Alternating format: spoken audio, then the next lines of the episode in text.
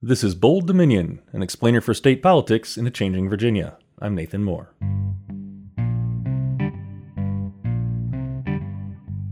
I want you to think back to last November, November 3rd to be exact. If you're like me, you were watching the presidential election results like a hawk, counting electoral college votes for Joe Biden versus Donald Trump. You could be forgiven if you didn't pay as close attention to a Virginia constitutional amendment. It passed, and it's going to have a big impact on how our lawmakers represent Virginia districts in Richmond and in Washington. On the 2020 ballot, Virginia Question 1 was the Redistricting Commission Amendment. The short version, it changes how Virginia draws its political district lines. In the past, whatever party held majorities in the Virginia General Assembly approved pretty much whatever district maps it wanted to. When the two major parties actually worked together sometimes, this wasn't the worst idea. But in recent decades, parties have used district maps as a political weapon to maintain their power. It's a tool called gerrymandering. If you're making a map, you can pack a ton of, say, Democratic voters into a small number of districts. That leaves a bunch of other districts that are just comfortably safe for Republicans. Say 55% Republican vote in a normal year. That keeps the majority in Republican hands, even if statewide there were more Democratic votes overall. So the process is changing. Now, Virginia has a 16 member redistricting commission. It's composed of eight legislators and eight informed citizens, and it's split evenly between Republicans and Democrats. Its task is to redraw district maps for the state of Virginia. On this episode of Bold Dominion, we find out how it's going. We also look into the history of redistricting in Virginia, how Amendment 1 came to fruition, and what's needed next. So every 10 years, the Constitution of Virginia, along with the Constitution of the United States, declares that all states must redraw voter district maps to reflect changes in where people actually live. For most states, this process occurs on even numbered years. Those states will need to present their new maps before the 2022 elections. But New Jersey and Virginia are the only two exceptions. We hold state elections on odd numbered years, which means we're due for new maps come 2021 House elections. But there's a problem. Due to bungling of the Trump administration, plus challenges from COVID 19, the census results aren't due until mid August. That puts the new redistricting commission behind schedule. It, it's not a question of ambiguity. Article 2, Section 6 says we must run in new districts in November 2021. But we're not doing it. But the Constitution says we're required to do it. So our entire House of Delegates elections are unconstitutional, they're illegal. They violate the Constitution. That's Mark Levine, a member of the Virginia House of Delegates who represents parts of Northern Virginia. We'll hear more from him later in the show. He's got a lot of concerns about how this is all unfolding and whether the amendment goes far enough. But first, let's talk about why the redistricting process is important in the first place. Like many other states, Virginia has a long history of gerrymandering. Proponents of the amendment hope to combat that with the installation of a new redistricting commission. So, will it work?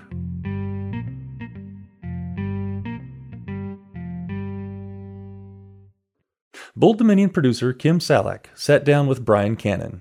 He's the director of campaigns for the Institute for Political Innovation, and he served as executive director of One Virginia 2021, the nonprofit that led the Vote Yes campaign for the Redistricting Commission amendment. Why did your organization work for a redistricting reform amendment? There's some structural, clear problems in our democracy and how it functions. And uh, one of the clearest has for a long time uh, been called out as, as gerrymandering, where politicians have a system where they get to once a decade, based on the new census data, draw maps that will virtually ensure their reelection. And they do this in a way that carves up our communities and our neighborhoods and makes it really hard for um, you know a fair marketplace of ideas to exist in our politics because the district was literally designed for the incumbent politician to win re-election. Right. So then this is a very important process and issue to tackle. So who is part of your coalition and why do you think they were important to include in this conversation? Uh, perhaps some of our biggest supporters in state were the League of Women Voters, which has been around for over 100 years, uh, fighting for women's suffrage and, and voting rights for all. Uh, the AARP of Virginia was a big ally. Um, the League of Conservation Voters was also a big ally.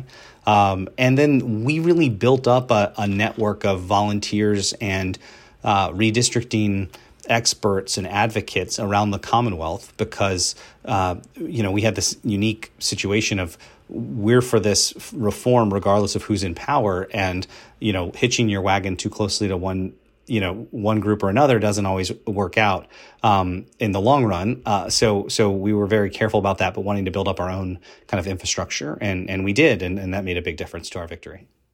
Who actually writes the specific language of a proposed amendment? Yeah, so um, we pulled together. Uh, One Virginia did uh, a, a, group of, of constitutional and redistricting experts to help us write uh, what we thought was kind of a, a, gold standard proposal, like a benchmark for how Virginia could do this best. Um, the legislators ultimately write the, the amendments or are ultimately responsible for them. Their policy staffs or any groups they work with, like us, um, and the Department of Legislative Services at Virginia. We have an awesome, very nonpartisan, very expert, high quality um, set of attorneys and, and drafters that draft not only constitutional amendments, but all the bills and, and, legislation you see in Virginia's General Assembly. And they ended up, they were the writers of it per se. But the framework comes from the legislatures, uh, legislators, and, and advocacy groups. So then, how did conversations go with lawmakers when you were pushing this out? Yeah, so if you're a legislator in the majority party, and I was asking you to pass an amendment that would help guarantee fair districts in Virginia, I'm asking you to give up power. Now, I'm asking you to do it for all the right reasons, right? Because our democracy needs, you know, continual improvement and, you know, we've got to make this votes matter. And, and there are plenty of legislators on both sides of the aisle that were receptive to that idea when they were in the majority. And I think the problem we face in democracy reform in general, that when you have to go through a state legislature is you're asking the people to change, the people who benefited the most directly from the system to change the system that brought them there. So, whether you're talking about campaign finance reform or redistricting or open primaries or ranked choice voting, whatever it is, you know, those people are, are the legislators are biased to think that whatever system elected them was the best and most fair system ever created because it chose them. So, asking them to change was, was tough. Where do you see differences in how you would converse with a lawmaker versus how you would converse with an average voter um, throughout this process? The key to talking to legislators is to have enough power to have them have to listen to you, right? And so building up that those conversations about showing, hey, this is the current system. Both sides have abused it. Here's a clear way to fix it that would be much better. And there's some good allies on both sides that are willing to do it. We just need a couple more allies to get it over. That's a compelling message to the average citizen uh, to be engaged. They intuitively know what's up, and they also know when to call BS on legislators who try to say, oh, well, there's this reason or that reason we can't. So I think that's an important prerequisite for having the conversation with the legislator because the legislator is then going to want to know, okay, well, am I going to lose in a primary because of this, or am I going to get hit on this if I if I oppose it or if I support it, which way which way is the most painful?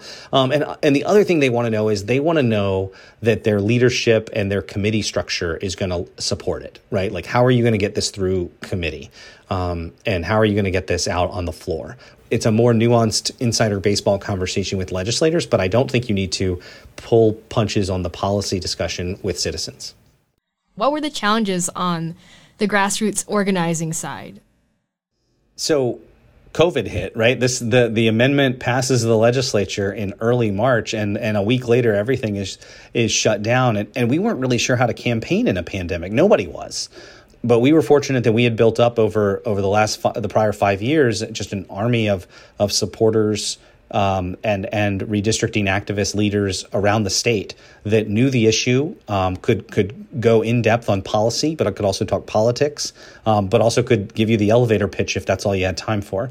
And they were really good on social media. Um, they had already built up a network of of supporters in their districts that they knew that that were you know supportive of this, and we had really good allies. But it was a traditional campaign in terms of the the levers we pulled, but it was uh, non traditional in terms of like when we pulled them and how we did it.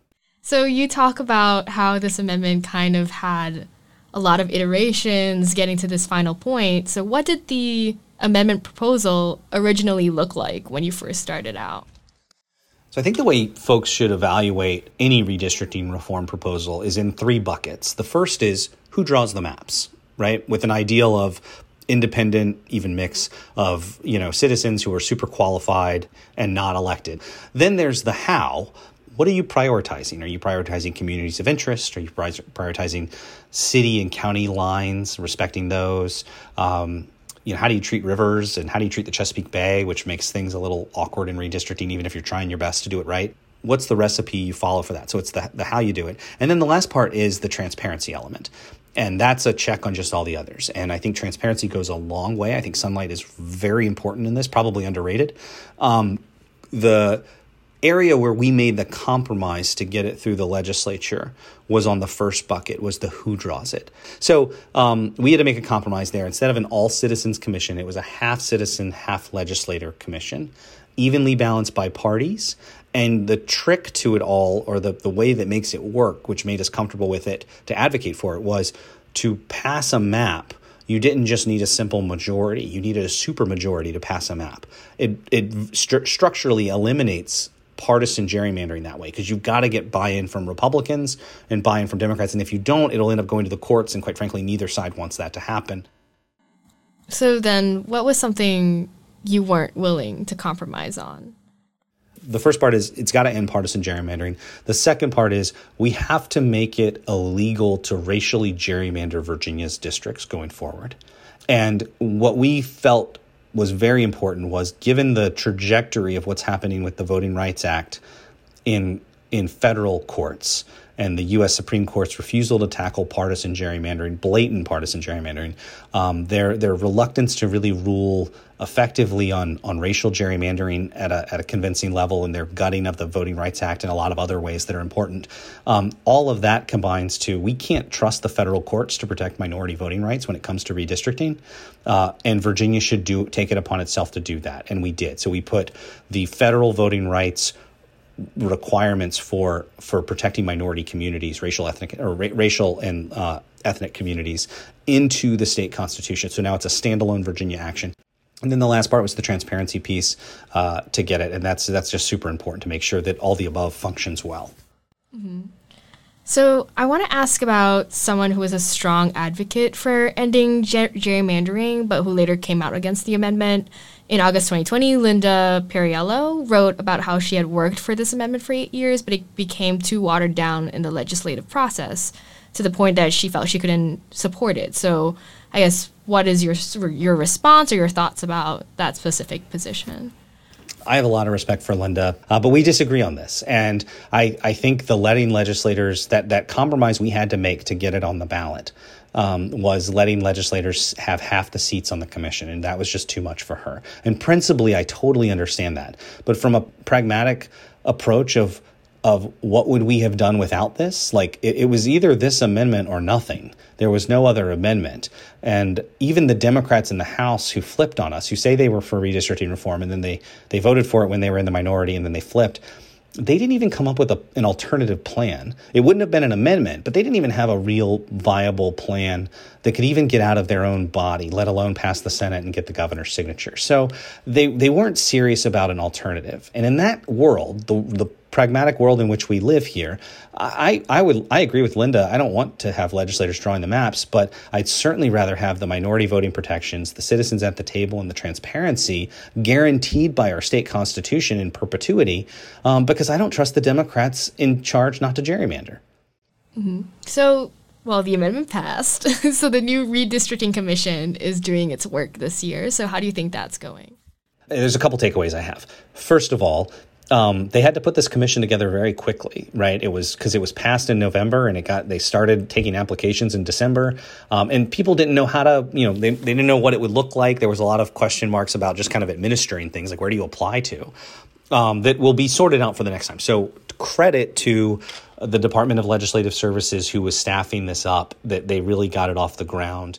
There's, of course, a really big curveball with the delay in the census data, which has nothing to do with Virginia's, um, that has a lot more to do with DC's incompetence. Um, but But the census delay has actually been a, a silver lining because it's given the commission more time to get up and running and to have some public hearings. And just the fact that you can log online and you can watch everything they're doing is just such an improvement over our prior process. Um, I'm really proud of what we created. I'm really proud of it, but we still got to see the maps. Um, I, I, feel good about where we are right now, um, but I but I recognize the jury's still out a little bit because we we need maps. We talked about how this can be considered a partial victory in trying to get this out and fighting for more later. So, either way, how can Virginia make the redistricting process better? Um, now we're going to have politicians elected under these new maps, under this new system. And I think, th- therefore, they will see that having citizen commissioners drawing maps, um, like they are in this process, even though they're not drawn them by themselves, but I think that that makes it less scary. Um, I think they'll see like the really quality people that are on this commission, uh, the, the, the, the, integ- the, the way they've served with integrity, um, the participation and all that. And they won't be as scared of fair districts. We'll see going forward. But the, the, the number one thing to do to improve this is get the legislators completely out of the room uh, on the map drawing process. And I hope they can do that next.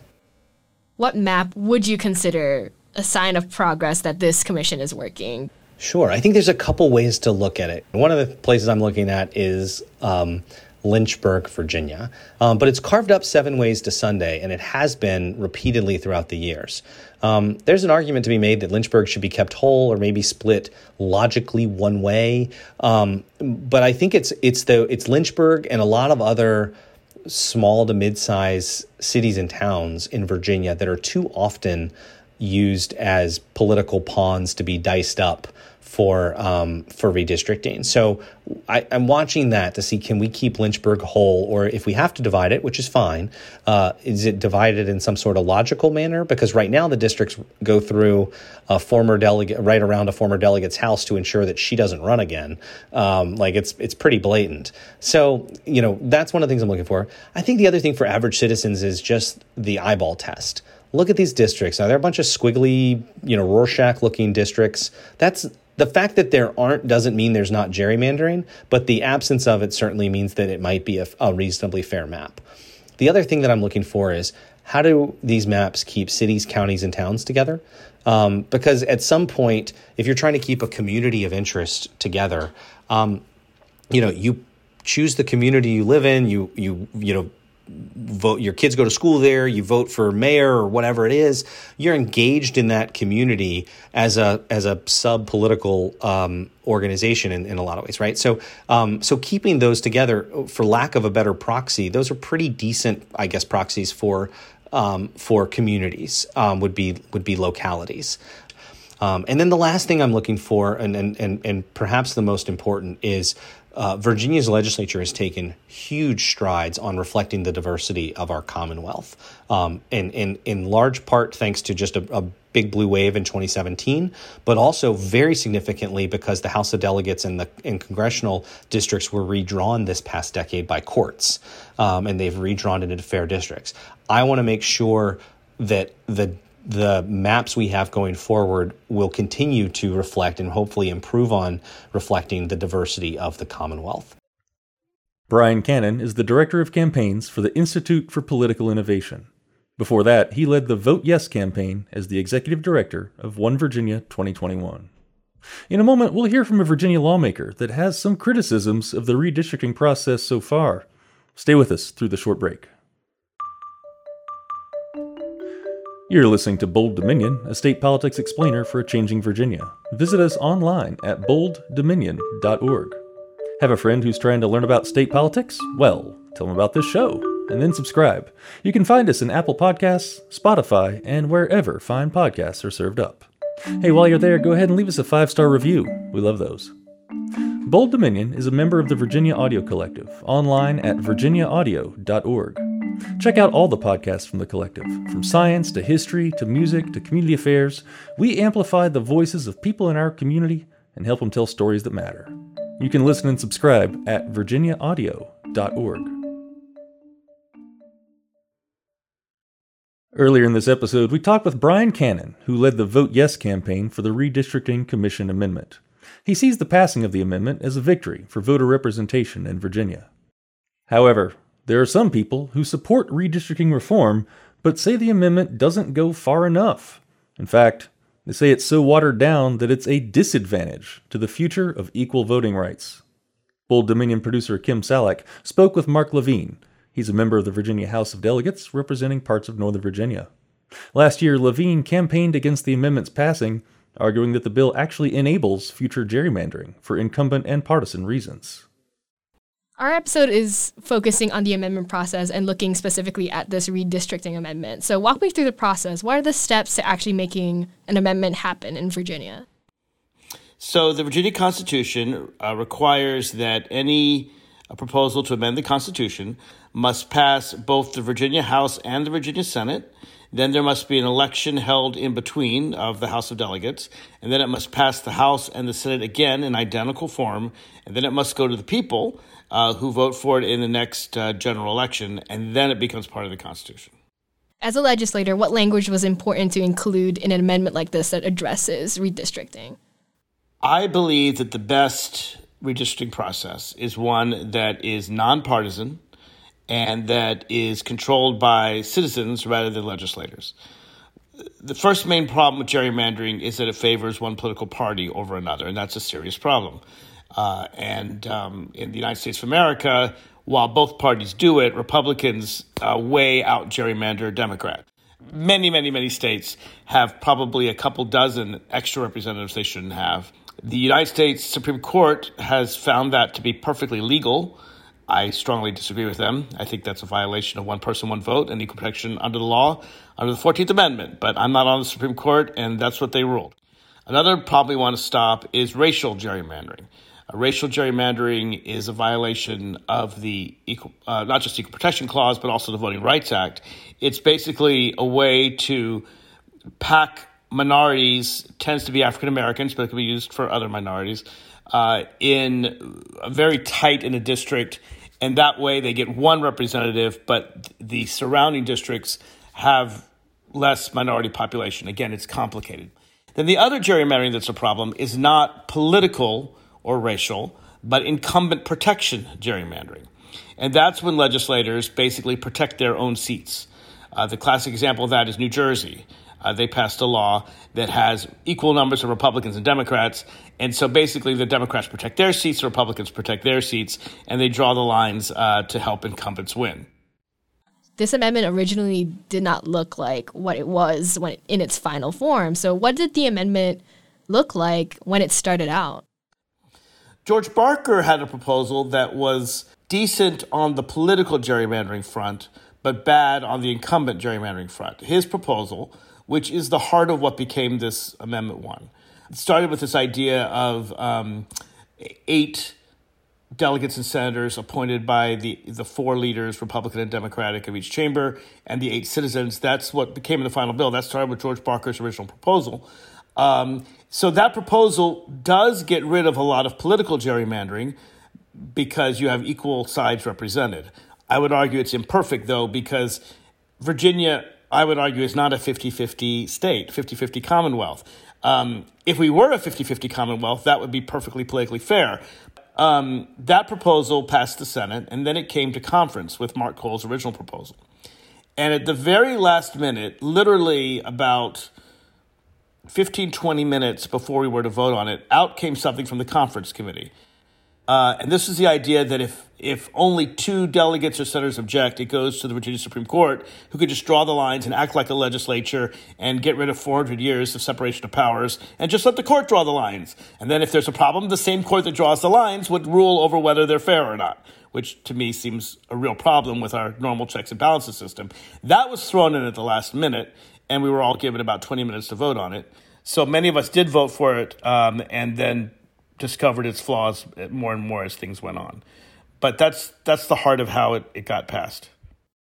Uh, before the vote that was put up to citizens, several Ar- Arlington delegates, including yourself, released a joint statement in opposition to the proposal. So, why was it important for you to do so? My feeling was the public should know what they're voting on. Most voters are not going to examine a proposition for an hour. You'll be lucky if you get 10 minutes. I would know because I was at the polls talking to people. Uh, and frankly, I think the description of the amendment on the ballot was not the correct description. I tried to amend that description. The way to know it was on the ballot is to read the whole amendment, understand it, use the legal knowledge. I think that's a lot to ask of voters when this isn't their field. The Amendment 1 was sold as this prohibits gerrymandering. Well, not at all. It actually encourages gerrymandering. It encourages incumbent protection gerrymandering by its very nature. All the politicians appoint all the members, directly or indirectly.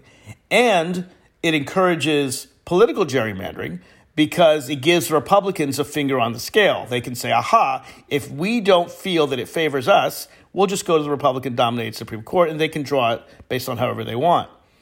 And that was kind of hidden in there. And if, if it wasn't exposed, people would think, oh, this is reform. And my view is you shouldn't change the Constitution to put in something that you know from the get go is flawed. So what's interesting is both supporters and opponents of Amendment 1 agreed that what we were putting in the Constitution was seriously flawed. Where we disagreed on was whether the status quo was better than this seriously flawed proposal. Uh, I will say this the other thing that is extremely flawed, and that I put it out on the record was extremely flawed, is the time frame. According to the Virginia Constitution, Article 2, Section 6, we are required by the Virginia Constitution to have new districts in the House of Delegates in time for the November 2021 House elections. Um, the U.S. Constitution requires the same thing, by the way. It says you must redistrict every 10 years. And we last redistricted in 2011. Uh, we had census data even later than usual this year because the Trump administration messed up the census, but also COVID messed up the census and made the process really slow. So we're not getting our census data until mid August. Well, with all the timelines in the amendment, we can't have elections in November 2021 under the new districts. But there's a problem. The Constitution requires it. It's not a question of ambiguity. Article 2, Section 6 says we must run in new districts in November 2021. But we're not doing it. But the Constitution says we're required to do it. So our entire House of Delegates elections are unconstitutional. They're illegal. They violate the Constitution. It's very important, and the founders understood that you've got to redistrict on a periodic basis so that you have true one person, one vote representative government. And they said, don't go longer than 10 years. Well, we are going longer than 10 years. We're going at least 11, maybe 12 years. So we're violating the U.S. Constitution as well as the Virginia Constitution, all because of this flawed amendment that, again, I don't think should we should have passed in the first place. So, speaking of the amendment, we do have a new redistricting commission doing the work this year. So, how do you think that process has been going? I can I can quibble about some things on the edges, but they really haven't done anything that important yet. One is they included incumbent addresses to be considered. Well, there's no provision in the law that we even look at incumbent addresses. Yeah, we incumbents like it because, yeah, you'll protect our seats. I get why politicians want to protect their seats.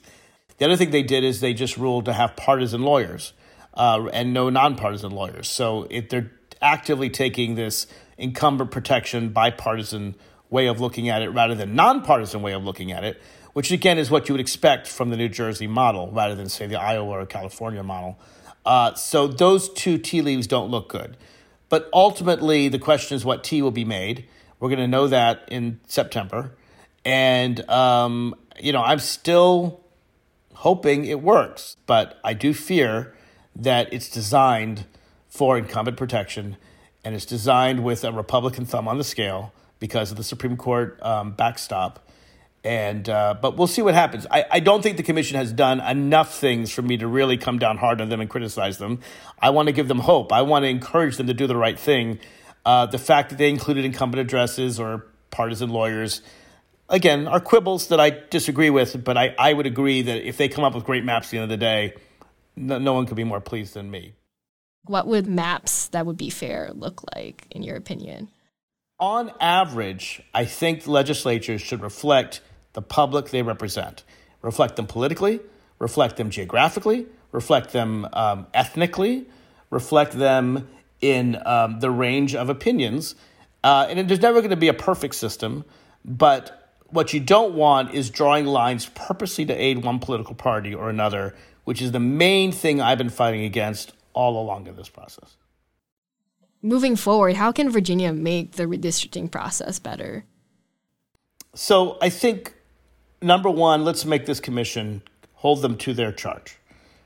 Look at the maps, stare at them carefully, go through the experts and let them give you the political breakdown of the maps, which I'm sure VPAP will do. They're really good bean counters there. Uh, make sure that minorities have a proper representation. Make sure the communities of interest aren't split. The public's going to have to police the commission because no one else really can uh, at this point. Legislature can't, courts can't, governor can't. So it's really only the public is left to police them. And I really think that after initial maps are drawn, is where we really have to gear up. And I really hope they'll have hearings after initial maps are drawn because before maps are drawn, you can just kind of say, hey, be fair, but you don't really care until suddenly, you know, your street is split down the middle and your neighbor's in a different uh, district from you. Uh, that's, that's when you suddenly get angry and get upset. So I, particularly after maps are drawn, protect your community, um, protect your locality where you live, protect your ethnic uh, group, make sure that language minorities have a say, make sure that uh, you know ethnic minorities of any kind get get a proper representation, and absolutely protect your political community. Make sure that the the lines drawn reflect Virginia's politics as well. And if they don't, go forth and complain. Now, at the end of the day, uh, I fear that given the fact that any two delegates or senators can veto the whole commission, if we push too hard to have fair maps, let's say I'm a Democrat, I admit that, but let's say it's 52 48 or 53 47 Democrats, and, and the Republicans say, no, we want 50 50, even though Virginia leans blue, they'll say, all right, we're taking our ball, we're going home. We're going to throw the whole thing to the Virginia Supreme Court, which we all know has a conservative bias. And um, if you don't if you don't uh, tilt the maps to the Republican Party, we'll just let the Supreme Court decide. And that would be catastrophic because it would give us 10 years of flawed maps uh, based on a flawed amendment. And that's my biggest fear. Mark Levine is a member of the Virginia House of Delegates who represents Alexandria, Arlington, and Fairfax County. Thanks to him and also Brian Cannon for joining us this week. My name's Nathan Moore, and I'm the host of Bold Dominion. Big thanks, as always, to our producers here at the show. Kim Salick conducted the interviews this week, and Paige Waterhouse was our editor and mixdown artist. You can find us online at bolddominion.org. Hey, and don't forget to subscribe, it's just a click away.